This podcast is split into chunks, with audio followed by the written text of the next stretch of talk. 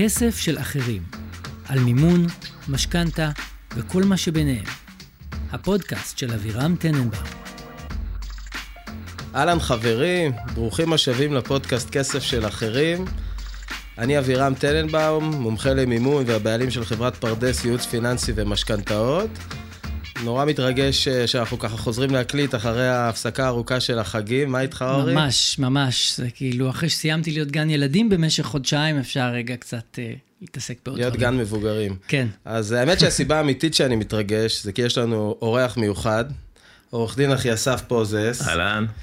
אה, ובעצם היום אנחנו נרצה לשמוע על הזווית של העורך דין בעסקאות מקרקעין, אה, מה תפקידו, איך נראה התהליך, כל מיני דגשים, נקודות ל, ל, למחשבה ו, וכל מה שרלוונטי למי שעושה עסקת מקרקעין מהזווית המשפטית.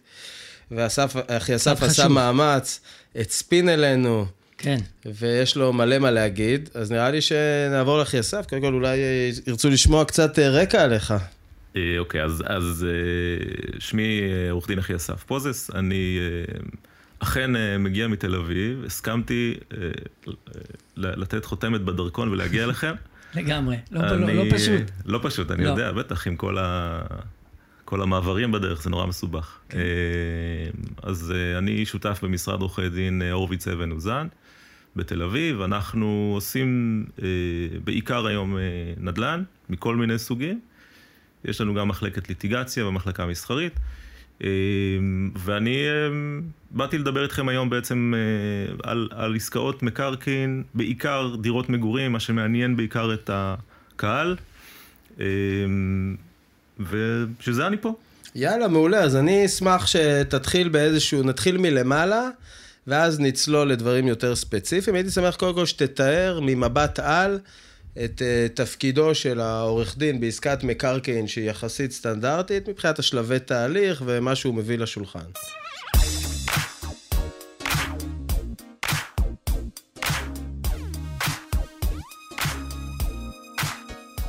אז עורך הדין למעשה אה, נכנס לעסקה בשלב שבו הצדדים סגרו כבר את התנאים העקרוניים, שזה בעיקר המחיר ודברים מה- מהסוג הזה. אה, מעבירים טיוטת הסכם בין עורכי הדין של שני הצדדים, בהנחה ששני הצדדים מיוצגים על ידי עורכי דין.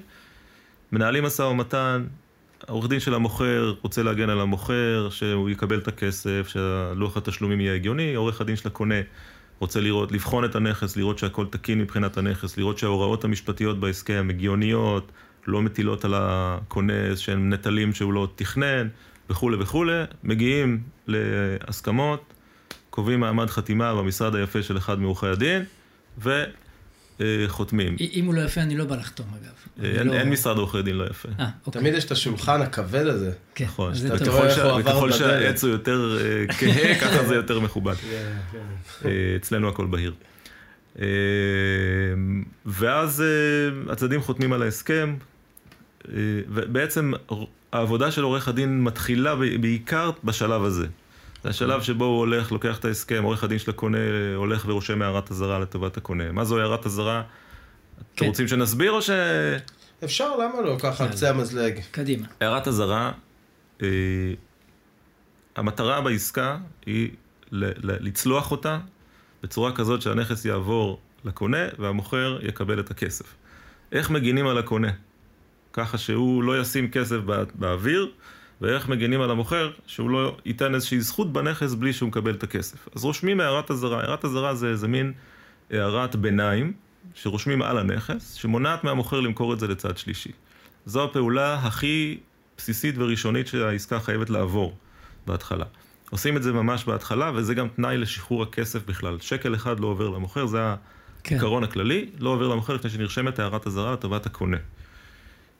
נרשמת הערת אזהרה, רגע, אז רק אה, לחדד, אז בעצם הערת האזהרה אומרת שמצד אחד המוכר אה, לא נותן זכויות בנכס עדיין, אז הוא מוגן מהזווית הזאת שהוא לא הקריב זכויות בנכס לפני שקיבל את מלוא התמורה, והקונה מצד שני לא נותן את הכסף סתם ככה, הוא כן מקבל איזושהי הערה שמגנה עליו מ- מפעולו, כן. מפוילשטיק של המוכר. אם המוכר אחרי שעושה את העסקה הולך ומוכר את זה למישהו אחר, אז באים בטאבו ואומרים, רגע, יש כבר, אז כבר דווקא פה יש לי התחייבת. איזושהי שאלה. אם זה לא בטאבו ואין אפשרות לרשום הערת אזהרה, אז מה עושה? אז למשל, יש נכסים שלא רשומים בטאבו, הם רשומים למשל במינהל מקרקעי ישראל, אז יש מנגנונים חלופ, חלופיים. יש אפשרות לרשום הערה בספרי אה, רשות מקרקעי ישראל, יש אפשרות לרשום אה, משכון, שזה בעצם שיעבוד על הנכס לטובת הקונה, ואלה שני הדברים העיקריים. אה, אפשר גם עוד פעם, יש עוד כל מיני סוגים של רישומים, לא ניכנס לזה כרגע, אבל כן. תמיד חייבת להיות, העיקרון הכללי הוא, חייבת להיות הגנה על הקונה, על מנת שהמוכר יתחיל לקבל כסף בעסקה. אוקיי, fair enough. כן. אז מה, אוקיי, רשמנו הערת אזהרה, מה עכשיו קורה? נרשמה הערת אזהרה, אה, ועכשיו בדרך כלל אה, מתקדמים בעצם בעסקה. זה אומר שהקונה, אם הקונה למשל מעוניין לקחת משכנתה, בדרך כלל בשלבים האלו הוא יתחיל כבר לעבוד על זה. אה, בעזרת אבירם, בעזרת כמובן. אבירם כמובן. אה, מה הייתי עושה בלעדיכם? נכון? אין. ככה, הבאנו לך ככה עוד עשרה אנשים. כן. אה, עם ההערה הזאת. אה, הוא הולך לאבירם, ואבירם לוקח אותו לטיול בין הבנקים, או כנראה מטייל בעצמו בין הבנקים, מטייל בשמו. מטייל כן. בשמו, ו- ומתחילים לעבוד על הנושא של המשכנתה. אה, אה, יש איזושהי פרוצדורה שנעשית מול המוכר. צריך להבין שבשלב הזה הקונה עדיין הוא לא, בעל, לא הבעלים של הנכס, ומצד שני, עוד פעם, המוכר רוצה לקבל את הכספים של המשכנתה, אז יש איזשהו מנגנון שבו המוכר נותן הערה, אותה הערת אזהרה לקונה, נותן עכשיו גם לבנק. על מנת להגן עכשיו על הבנק, הבנק רק כשהוא רואה שיש הערת אזהרה, וכמובן יש תנאים נוספים שצריכים להתמלא, ורק אז מוכן לשחרר את הכסף למוכר. עברנו את השלב הזה, בדרך כלל אה, אה, תהיה מסירת הנכס. העיקרון הכללי פה, מסירת הנכס נעשית כנגד תשלום יתרת התמורה, כלומר אין דבר כזה, כמעט ואין דבר כזה שמוסרים נכס ללא קבלת כל הכסף. כן. קובעים מועד מסירה, מוסרים את הנכס, ו- ובזה אה, נסתיימה העסקה מבחינת הצדדים. אצל עורך הדין יש עוד עבודה שהוא לוקח את כל המסמכים שהתקבלו בעסקה ורושם את הנכס על שם הקונה. אוקיי, אז בעצם אם אני אנסה ככה לסכם, אני אגיד שיש לי OCD ואני חייב לתת להכל, אה, לסדר הכל בבולטים, אבל זה שקר, אני ממש לא אין לי OCD, אבל אני אגיד את זה בכל זאת. אז אני אחלק את זה לשלבים ממוספרים. אז בעצם השלב הראשון זה בדיקת הנכס, שלב של שני הצדדים, שלב שני זה סגירת חוזה, שלב שלישי חתימת חוזה ורישום הערת אזהרה, שלב רביעי טיפול במסמכי המשכנתה עבור הבנק, ושלב חמישי, אחרי שהעסקה נגמרת, השלמת העברת הזכויות. כאילו זה הגיוני? זה העיקרון הכללי, כמו שאמרנו. יאללה, מעולה. אז, עכשיו בואו בוא ניכנס אולי קצת לאיך, למה קורה בעצם אולי בכל שלב. אה, יאללה. רק, אמרנו- רק אוכל להגיד שכאילו אם מישהו חשב שתפקיד העורך דין זה כמו שאתה רואה בסרטים, שהוא בא מול המושבעים וזה, תיארת פה חיים מאוד אפרוריים בעצם של עורך דין. ממש לא אפרוריים, סליחה. אתה, הוא אתה, לוקח אתה רוצה להגיד לי... וממש- אתה אתה רוצה להגיד לי שלהוציא נסח טאבו ולהתחיל לעבור על מאות עמודים כדי למצוא את העיקול שלא, של, שלא מצאו? זה נראה לך כמו עבודה אפורה? באמת, אורי. אתה אומר, כאילו, פספסתי פה את האקשן שלה, אוקיי. איזה אקשן זה לגלות ב-12 בלילה עיקול בנכס? מעיר את אשתי, את לא מבינה. צו הריסה.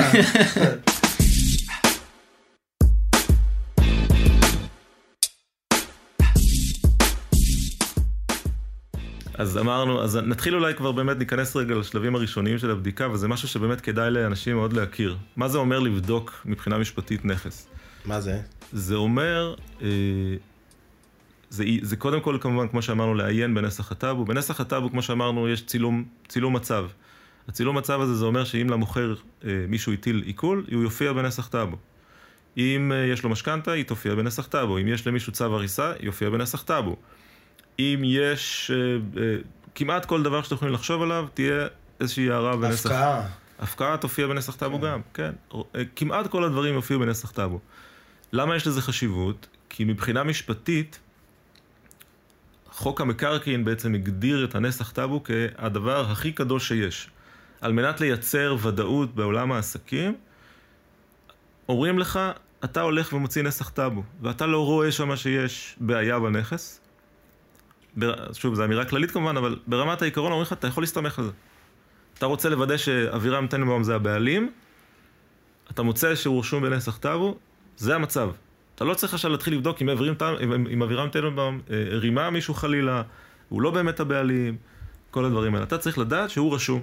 כן. ואז זה יוצר איזושהי ודאות שאתה לא צריך להתחיל לחפש עכשיו, אה, יש לו מסמכי בעלות, אין לו מסמכי בעלות, כל הדברים האלה. זה העיקרון הבסיסי. אז זה, זאת הבדיקה הראשונה בנסח טאבו. כמובן, מעבר לזה, יש בדיקות שהן, נקרא לזה סמי-משפטיות. אה, לבדוק למשל, האם לנכס יש טופס 4, מה זה טופס 4, מה נעשה ממש בקצ... בקצרה, כן. טופס 4 זה אישור לחיבור לתשתיות, חשמל, מים וכולי, הוא נתפס בפרקטיקה כאישור לאכלוס. כן. אוקיי? אמ, ואז למה זה חשוב? כי בעיקר בנכסים מהשנים האחרונות, אתה רוצה לוודא שבן אדם לא גר בנכס שאסור לגור בו, שהמוכר לא גר בנכס כזה ושהקונה קונה נכס נכה במרכאות. כן. אמ, איזה עוד בדיקות? כמובן, כמו שאמרתי, עיקולים. בן אדם יש לו חובות, הטילו לו עיקול על הנכס, הוא לא גילה את זה לקונה, אנחנו רוצים לדעת ש... שזה לא ייצור בעיה, שלא תהיה לנו בעיה להעביר את הבעלות בנכס על שם הקונה. מה שנקרא שהנכס נקי מחובות. בדיוק. כן. זאת, זאת ההגדרה. זה כאילו. בדיקות שהן אה, גם תכנוניות באיזשהו מקום. טופס נכון. 4, היתר והדברים האלה. נכון, אז למשל, אם למשל אני אה, יבוא אליי קונה ויגיד לי, ואנחנו נמצא שיש איזושהי בעיה, או עלולה להיות בעיה, או שנראה איזושהי נורה אדומה, אנחנו נשלח אותה לאנשי המקצוע הרלוונטיים. מה זה אומר? זה אומר שאם פתאום אני רואה שאולי יש איזושהי בעיה ב- ב- ב- ברישוי, אז אני אגיד לו, תשמע, אולי ת- תלך לאדריכל, שיבחן את הנכס הזה לעומק, אולי תלך לשמאי, שיבדוק לך מה המצב של הנכס. אה, כמובן, יכולות להיות גם בעיות אה, פיזיות. אני תמיד ממליץ לקונים ללכת למשל למהנדס, שיעשה להם, יוציא להם חוות דעת, ילך לבדוק את הנכס, האם אין איזשהן בעיות. בדק בית כזה. בדיוק. כן. לבדוק שאין איזשהן בעיות אה, פיזיות בנכס. אה, כי בעצם מבחינת החוזה, once חתמת, זה עליך. זה, אתה קונה את זה as is? זה חצי נכון. אה, נאמר שהמצב המשפטי אומר שקודם כל, יש, זה נקרא עיק- עיקרון שנקרא ייזהר המוכר. אומרים לך, קודם כל, המוכר הוא זה שמכיר את הנכס, האחריות היא קודם כל שלו ל- ל- להצהיר על איזושהי בעיה. אה. יש לו חובת גילוי. יש לו חובת גילוי מאוד מאוד רחבה. לומר שבפרקטיקה זה תמיד נכון, אי אפשר לומר. כן, יהיו ברור. מקרים שבהם הקונה לא יבדוק, והמוכר לא יצהיר, ועדיין יגידו, הקונה היית צריך לבדוק. כן. אבל זה העיקרון הכללי. גם, גם רוב החוזים, אם אתה קונה איזשהו נכס, אז יש לך שם איזה סעיף שזה אחרי שבדקת וראית וסידרת וכאילו... נכון, אם עורך הדין של הקונה עשה עבודה כמו שצריך, אה, עורך הדין של המוכר. עשה עבודה כמו שצריך, אז כן. הוא... אז הוא יגיד ש... אז תהיה שם סעיפי הצהרה של הקונה, שאומרים שהלכת ובדקת וזה. לא, עוד פעם, כמו שאמרתי, המצב המשפטי הוא יותר מורכב מזה. כנ"ל כמובן, יש הצהרות, כשהעורך הדין של הקונה מקבל את טיוטת, טיוטת ההסכם, הוא יכניס הצהרות של המוכר. כן. שאין בעיות פיזיות, שאין כן. בעיות רישוי, שאין כל הדברים האלה. כאלה. אה, אז אלה, אלה, זה סוג הבדיקות בשלב הראשוני.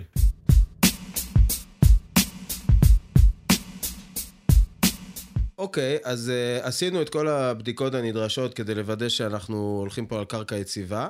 מה השלב הבא בחוזה? תרתי משמע. כן, ממש תרתי משמע, משמע. כן. השלב הבא, הבא בחוזה, זה כרונולוגית נאמר, אה, זה לוח התשלומים בחוזה. למה לוח התשלומים כל כך חשוב? בסוף יש לנו שני צדדים עם רצונות משלהם, עם צרכים משלהם. המוכר בדרך כלל ירצה כמה שיותר כסף, כמה שיותר מוקדם, הקונה ירצה כמה שפחות כסף, כמה שיותר מאוחר. בדרך כלל זה המצב. אה, והרבה פעמים יכול להיות מצב שבו המוכר קנה דירה אחרת, הוא צריך שמה לשלם כסף, כל העסקה צריכה לדבר אחת עם השנייה, וכנ"ל גם לגבי הקונה. הקונה מכר דירה, אבל קונה את הדירה הזאת. אז גם אצלו יש את האילוצים שלו. צריך עכשיו להרכיב את הדבר הזה ולבנות לוח תשלומים כזה שיגרום למצב שבו לא המוכר ולא הקונה חלילה מפרים את החוזה בגלל כל האילוצים שלהם. עכשיו, לוח התשלומים כמובן חייב להיות הגיוני ביחס ל... ל, אה, אה, ל- הסכום לאיך- הכולל. לעסקה. לא, הכוונה שלי זה, הוא חייב, הוא חייב להיות בנוי גם לפי אבני הדרך שאנחנו צריכים לעבור. תשלום ראשון לא יכול להיות גדול מדי. אין דבר כזה, ש... כמעט ואין דבר כזה, בוא נאמר, שתשלום הוא 80% מהעסקה בתשלום הראשון. אה, וכמו שאמרנו, הוא לא, לא יכול לצאת לפני שיש הערת אזהרה. תשלום אחרון לא יכול להיות משולם לפני שהדירה נמסרת. כן. לקונה יכולה להיות משכנתה. אז עכשיו, אם הקונה, עכשיו יש לו משכנתה של 50% לדוגמה, והרבה פעמים הבנקים אוהבים להיות בסוף, לא רוצים לשלם בשלב מוקדם. נדבר על זה אולי ב, ב, בפרק הבא. פרק אה, ההרחבה. הבנקים, כמו שאמרתי, אוהבים להיות בסוף, ואז המשמעות היא שבעצם צריך לגרום למצב שצריך לעשות את התהליך של המשכנתה בשלב הזה, על מנת שכל הכסף ישולם בסוף. Mm. ושוב, עוד פעם, זה צריך לדבר עם כל יתר הדברים. אז לוח התשלומים הוא ממש פאזל שצריך לבנות אותו בחוכמה. כן. בעיקר, כמו שאמרתי, כשיש עסקאות אה, מסביב. אה... מה עוד חשוב בלוח תשלומים? נגיד, כמה מקובל להשאיר למסירה? הרבה פעמים הקונה... יש את הקטע הזה, כן, אני רוצה לבוא עם צ'ק בנקאי, שאני מקבל את הבית על סכום כמה שיותר גדול, שיהיה לי מנוף לחץ, ו... ו... ו... ו... ו... זה, זה עושה שכל?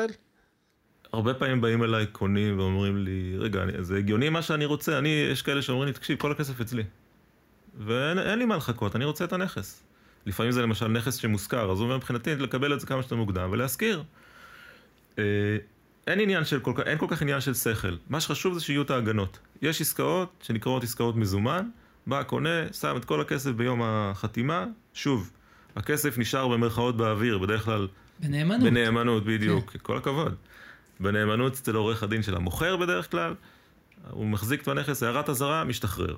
אבל, שוב, אמרנו, כנגד התשלום הזה של עסקת המזומן במעמד החתימה, גם נמסר הנכס בדרך כלל. זאת אומרת, העסקה למעשה נגמרה, אוקיי? זה קורה, זה קורה לפעמים. סטוץ כזה, עסקת סטוץ. עסקת, uh, בדיוק. באים הולכים. speed date. ממש. speed date, אבל... תביא את הבית, בדיוק, בסוף. עם בית בסוף. זה speed date וקופצים לגירושים, זהו, כן, הבית. כן. אוקיי, אז הבנתי, נראה לי. ו... ונגיד, סיימנו עם החוזה, בנינו את הלוח תשלומים, פגישת חתימה, רישום הערת אזהרה.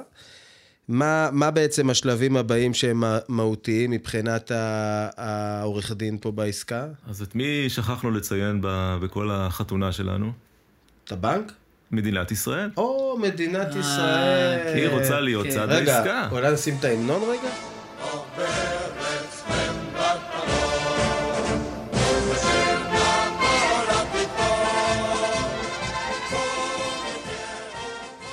מדינת ישראל, כמו בכל האירועים המשמחים שלנו, פוגשת אותנו בדמות אה, רשות המיסים. רשות המיסים אומרת, אומרת למוכר, תשלם לי מס שבח, אומרת לקונה, תשלם לי מס רכישה. אלה המיסים העיקריים אה, שיש לי לשלם לרשות המיסים. שוב, בפרק הבא נדבר על, על עוד כמה הפתעות שיש לנו. אה, כשאנחנו מדברים על דירות מגורים, אנחנו מדברים על מס שבח. לפעמים יש אה, עסקאות שהן פטורות ממס שבח, ההיגיון של זה הוא היגיון סוציאלי. בן אדם יש לו דירה אחת, הדירה הזאת היא לא נורא יקרה, אז הוא פטור ממס שבח. Mm. בן אדם שיש לו דירה יקרה, יהיה, וזו דירה יחידה, אז ישלם מס שבח, אבל יהיה לו איזה שפיל גם. Mm. בן אדם שיש לו דירה נורא יקרה, או עשר דירות, אז המס שלו יהיה בהתאם, גבוה. מס רכישה, המס שמוטל על הקונה, אותו היגיון. דירה יחידה, דירה זולה יחסית, תהיה פטור לגמרי. דירה יקרה יותר, דירה יחידה, תשלם מס רכישה מסוים, דירה שנייה, תשלם מס רכישה, כיום זה חמישה אחוז ומעלה. אז זהו, בוא אני אמשיך אותך מהנקודה הזאת, בוא, אז בוא נתחיל ממס רכישה דווקא. אז תתאר לנו קצת אה, איך זה נראה, את המדרגות, אה, ואם יש אה, דברים שהם קצת פחות סטנדרטיים, אבל עדיין יחסית שכיחים ש... שעשויים לעניין... מס, עוד פעם, אז מדרגות מס רכישה, בוא, בוא נתחיל מדירה יחידה. בן אדם שיש לו, קונה, לא, לא, אין לו דירות, הוא הולך וקונה את הדירה הראשונה שלו, הוא משלם מס רכישה שמתחיל באפס, עד היום זה סביב מיליון שבע מאות, יש למעשה אין מס. כן. קנית דירה של מיליון וחצי, לא תשלם מס רכישה, נקודה. ממיליון שבע מאות בערך עד שני מיליון זה עולה לשלושה וחצי אחוז, משם זה חמישה אחוז, ובדירות יוקרה, באזור החמישה מיליון נדמה לי, זה כבר ב... עולה לשמונה ועשרה אחוז.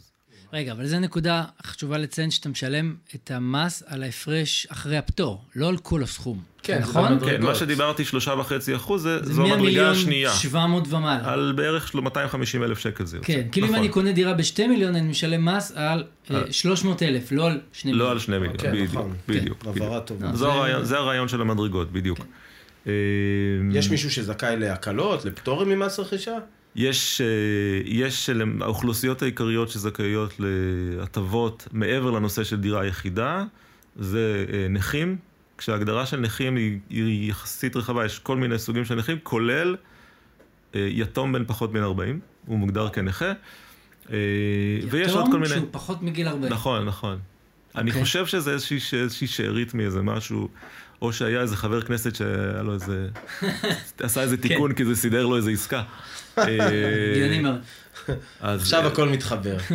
אז כמובן נפגעי פעולות איבה ונכים, זה, זה צריך להיות, נכ- נכים למשל צריך להיות נכה לצמיתות, צריך לדעת את זה. יש כל מיני ניואנסים שצריך להכיר, אבל ברמת העיקרון נכים, יש להם איזושהי הטבה, זה חצי אחוז, אה, שוב, זה תלוי דירה יחידה, לא דירה יחידה, אבל זה חצי אחוז מהשלב הראשון וכולי וכולי, זה מקטין משמעותית את נטל המס. יפה.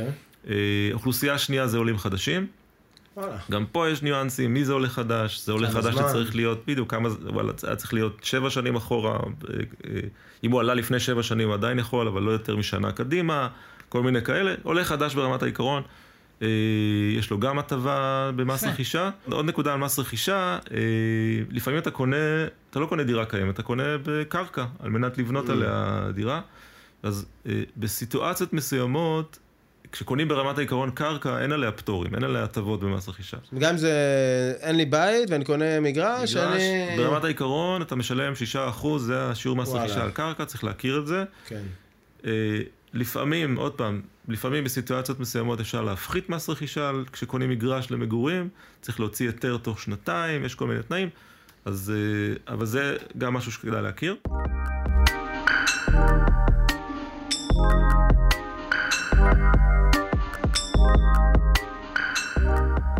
נעבור למס שבח. יאללה. מה קורה, מה קורה בצד של המוכר? השבח. השבח למוכר. שבח למוכר.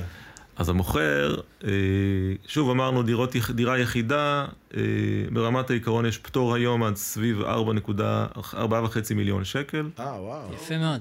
מכובד.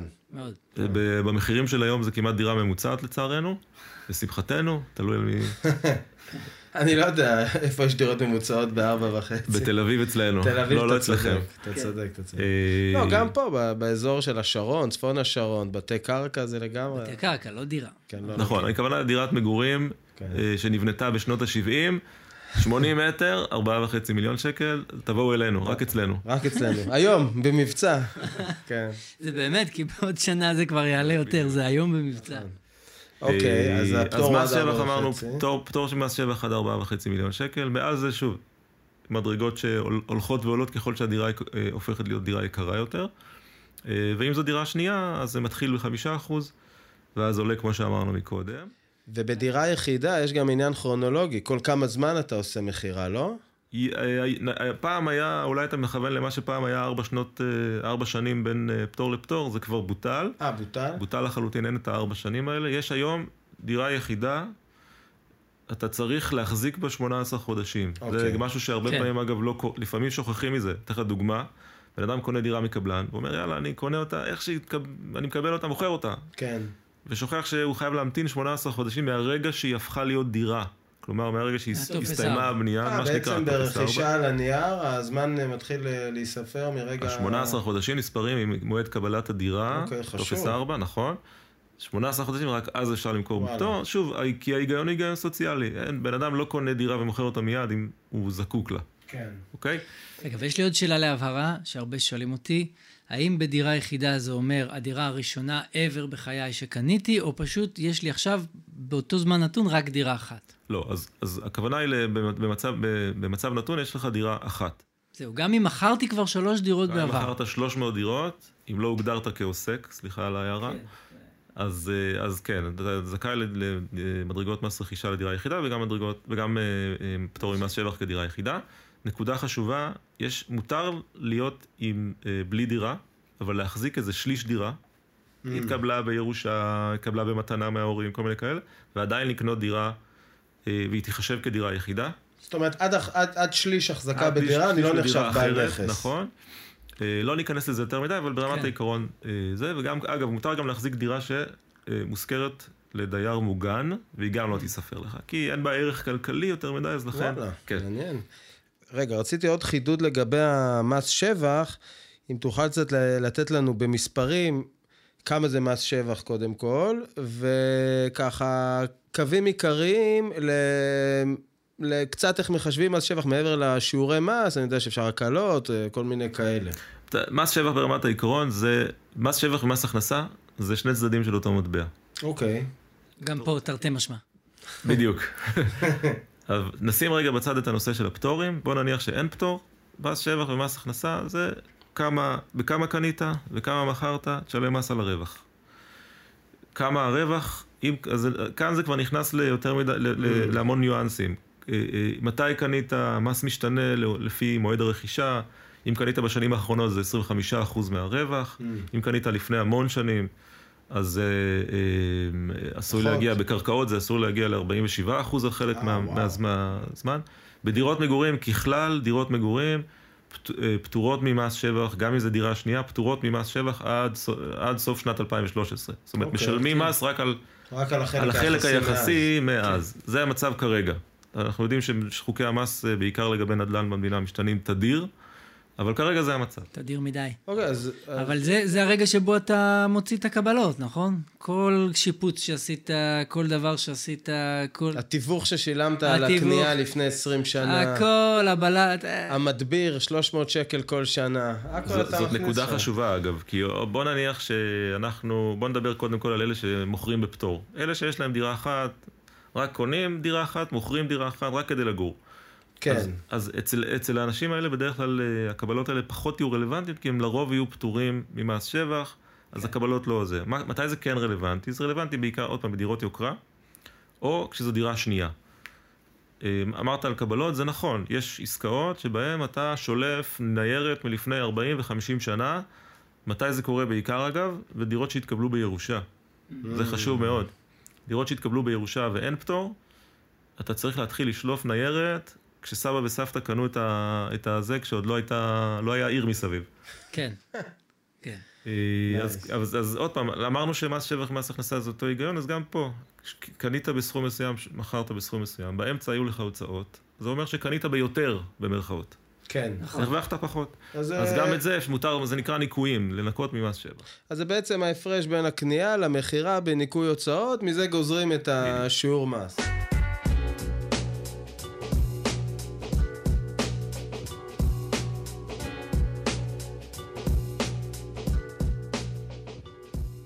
יש, אז, אז לי יש שאלה. כן. אני מכיר כמה וכמה אנשים שאומרים לי, אני לא מבין כלום, הלכתי, ראיתי את הדירה, מהנקודה הזאת, העורך דין שלי עשה הכל, הוא אמר לי איפה לשלם, כמה לשלם, לא שמעתי על זה יותר. זה ז'אנר כזה של אנשים שלא רוצים להתעסק בזה. מהצד שלך כעורך דין, אתה אומר, וואלה, לי זה טוב, אף אחד לא יושב לי על הראש, או שאתה אומר, זה לא נכון, זה מסוכן, אתה צריך לדעת מה אתה עושה, איך אתה רואה את זה? חד משמעית האפשרות השנייה. Okay. אוקיי. אה, אנחנו אנשים בוגרים, כלומר לא קטינים, אנחנו אחראים למעשינו, והחוק הידוע אומר שגם אם לא ידעת מה המצב המשפטי, אתה אחראי לזה. תפקידי כעורך הדין, תפקידם של כל עורכי הדין, זה להסביר לך בדיוק מה המצב המשפטי. את ההחלטה, זה חשוב, ההחלטה אתה מקבל. כן. אני יכול להגיד לך שהנכס הוא x, y, z, שיש בו בעיה כזאת, או שאין בו בעיות. וכולי וכולי, אתה בסוף תצטרך לקבל החלטה. לפעמים אנשים קונים נכסים כשהם יודעים שיש בעיות. מתי עושים אגב את הכסף הגדול באמת? בנכסים עם הבעיות. סיכוי סיכון. בדיוק. כן. אבל האחריות, האחריות של, של הקונה או המוכר זה יכול להיות, היא קודם כל שלו. עורך הדין הוא היועץ שלו, והוא נותן לו את המידע המשפטי. לא כן. מקבל בשבילו את ההחלטה. אז אני חייב לענות על השאלה הזאת, למרות שלא נשאלתי. שאני לגמרי מסכים, וגם בצד המימוני, יש את אותה, זה אותו טייפקה נכון, של אנשים נכון. כנראה. תסדר לי. קח, תסדר לי, בדיוק. בשביל זה שילמתי לך, בדיוק. תעשה מה שאתה רוצה. אני ממש שמח שאנשים מגלים מעורבות, ומבינים לעומק את המהלכים, ויכולים לקבל החלטה מושכלת. בסוף התפקיד, לפחות שלי, עורך דין אולי זה שונה, אני לא יודע, התפקיד שלי הוא להיות גורם מקצועי שמשקף את המצב הכי טוב שאפשר, פורס אותו בפניהם בצורה הכי טובה, מייצר את התנאים האופטימליים עבורם מבחינת המימון, אבל את קבלת ההחלטות הם צריכים לקבל, כי בסוף הסיטואציה היא סיטואציה סובייקטיבית. זה לא אמת כן. מוחלטת מה נכון ומה לא נכון. אז חד משמעית אני מתחבר למה שאחי אסף אמר. אני חייב לציין שמי ששמע את המשפט הזה שלך עכשיו ולא בטוח בהרחבה שלו, יש לנו פרק מספר 2 על איך בוחרים תמהיל משכנתה, שם תדעו לחלוטין איך זה סובייקטיבי לאדם ואדם ולסיטואציית חיים. בום, בום. אהבתי. ונראה לי עכשיו אנחנו נדלג למושג היום. מושג היום. יאללה.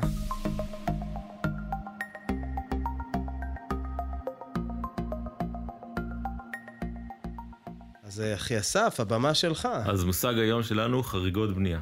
אמרנו... מושג חם. מושג, מושג חם. מושג חם, כן. ל, אה, אה, תיתקל בו, אני חושב, במשהו כמו 80% מהעסקאות. כן. באמת? היום כל כך בארץ, הרבה? אני חושב שאני לא מגזים. נו מה, מדינת ישראל, מה אתה חושב שאנחנו ב... מדהים. אה, הסוג באנגליה. העיקרי, הסוג העיקרי זה יהיה כמובן כל מיני סגירות, מרפסת, מרפסות שהפכו לחדרים, אה, דברים מהסוג הזה. ברוב המקרים, אגב, אתה תיתקל באמת במקרים הקלים במרכאות. סגירות, חצר מרפסת, שעברה, הפכה ליחידת דיור. זה, זה לא המקרה הקל. אבל אה, אמרנו מקודם שבמסגרת הבדיקות הראשונות שעורך הדין של הקונה עושה, הוא, אה, הוא גם מעיף מבט על, ה, על התוכניות, לראות ככה אם הוא מוצא איזה משהו, ומפנה לאנשי המקצוע הרלוונטיים, זה שמאי או אדריכל במקרה הזה. אה, נכס יכול להיות, נכס, אה, נתחיל אולי מלהסביר מה זה אומר, אה, מה זה הרישוי הזה, מה זה, מה זה נכס עם היתר. כשרוצים לבנות נכס על קרקע ריקה לדוגמה, הולכים לוועדה לתכנון ובנייה ומגישים בקשה להיתר. הבקשה להיתר צריכה להיות תואמת את תוכניות הבנייה. תוכנית בנייה, הטאבה, מה התב"ע, שנקרא. מה שקרוי. ואם היא- אם היא תואמת, או אם יש הקלות, לא יכול, לא, מקבלים היתר בנייה ובונים. ואז גם כמובן צריך לבנות בהתאם להיתר. ברור. מסיימים לבנות בהתאם להיתר, מקבלים טופס 4, זה כבר פעם שלישית לדעתי שאנחנו מזכירים את המונח הזה. ככה הוא חשוב. ממש. אה, ומה קורה אם בן אדם או לא בונה, כשהוא בנה במקור, הוא לא בונה בהתאם להיתר, או אחרי שהוא קיבל טופס 4, הוא הוסיף חדר. לדבר הזה יש משמעויות בסדרה של, אה, ברשימה של דברים במהלך העסקה. אחד, אתה קונה נכס שיש בו בעיה משפטית. אם אתה קונה נכס עם חריגת בנייה, אתה קונה נכס עם בעיה. ואתה צריך להכיר בזה. אתה יכול להיתקל בהמשך, ב... פתאום הוועדה תשלח פיקוח, מה שנקרא, ותמצא שיש אה, חדר נוסף פתאום, ותקבל אה, חיוב באגרות בנייה, בהיטל השבחה, קנסות אולי. אולי תצטרך להרוס את זה. ואולי גם צו הריסה כמובן. כן. בקיצור, גילית שהבית בעצם עולה יותר ממה ששילמת. למעשה. אה, אפשרות, דבר נוסף שחשוב לדעת אגב, זה... ושווה וזה- פחות. וזה בעולמות שלך, אה, אבירם. תגיע לקחת משכנתה, אחד הדברים העיקריים שהבנק עושה, שולח אותך לשמאי, שבודק מבחינה, גם מבחינת רישוי את הנכס. שמאי יבוא, יגלה שבעצם החדר, יש חדר אחד, עוד 20 מטר מהבית, ללא היתר. מה השמאי עושה? מתעלם ממנו. החדר הזה שהוא ללא היתר מתעלם. ואז מה זה אומר? קנית דירה של 120 מטר, בפועל קנית דירה, מבחינת השמאי קנית דירה של 100 אני מטר. מחדד, לא רק שהוא מתעלם, הוא גם uh, מתמחר כמה יעלה להשיב את הבית למצב שהוא על פי ההיתר. ומוריד את זה מהשווי של הבית, שהוא מקוזז, החדר הזה בלאו הכי. כן. נכון, ואז נוצר מצב, תחשב, תחשבו עוד פעם, וזה אולי משהו שאתה מכיר אבירם, תחשבו על מצב שבא קונה, קונה דירה ב-120, של 120 מטר ב-3 מיליון שקל, לוקח משכנתה 2 מיליון שקל, ועכשיו מורידים לו את השווי ל-2.5, הוא לא יכול לקחת משכנתה של 2 מיליון שקל, הסכום פתאום כזה. צריך להביא עוד הון עצמי בדיוק. מהבית. כן. זה, זה בדיקה, שאם לא נעשתה בדיקה כזאת בשלב הראשון, העסקה עלולה להיתקע באמצע, והבעיה היא של הקונה, אה, במקרה הזה, בעיקר אם המוכר... אם הוא לא... אם אם אין לו המוכר, את אם ה... המוכר, אם המוכר אה, אה, גילה על הדבר הזה, אז כמובן שזה עובר, האחריות עוברת לקונה. איך מונעים? הרבה פעמים אני, אה, בעיקר בנכסים שאני מההתחלה מזהה שהם מורכבים, אני אשלח את, ה, את הקונה, אם אני יודע שהוא לוקח משכנתה לדוגמה, אני אשלח את הקונה לעשות שמאות, זה נקרא שמאות מוקדמת. ללכת לשמאי של הבנק, עושה שמאות לפני העסקה, מגלה, מוודאים שסכום העסקה תקין, שאין איזשהן בעיות, ואז נכנסים לעסקה בראש שקט יותר. דבר שלישי שאנחנו עלולים להיתקע בו אה, במהלך העסקה, כתוצאה מחריגות בנייה, זה אה, העירייה.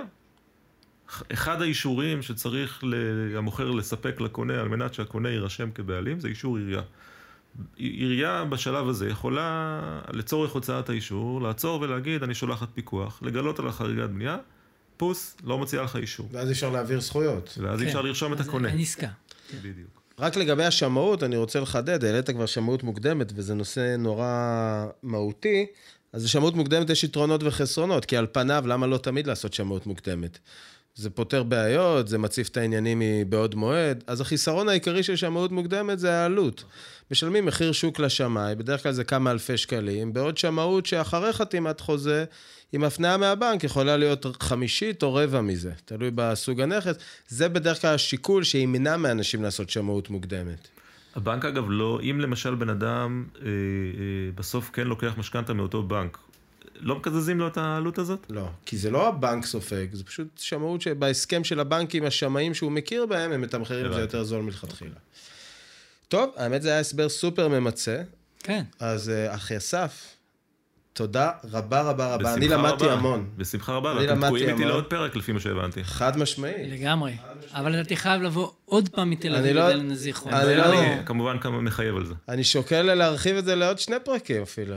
תשמע לי טוב, את החשבון כמובן תשלח פה לצד השני, לאבירם. זה החשבון שלך. יאללה, אז נתראה בפרק הבא. יאללה, תענוג. תודה רבה. תודה אחלה רבה. היום, חברים.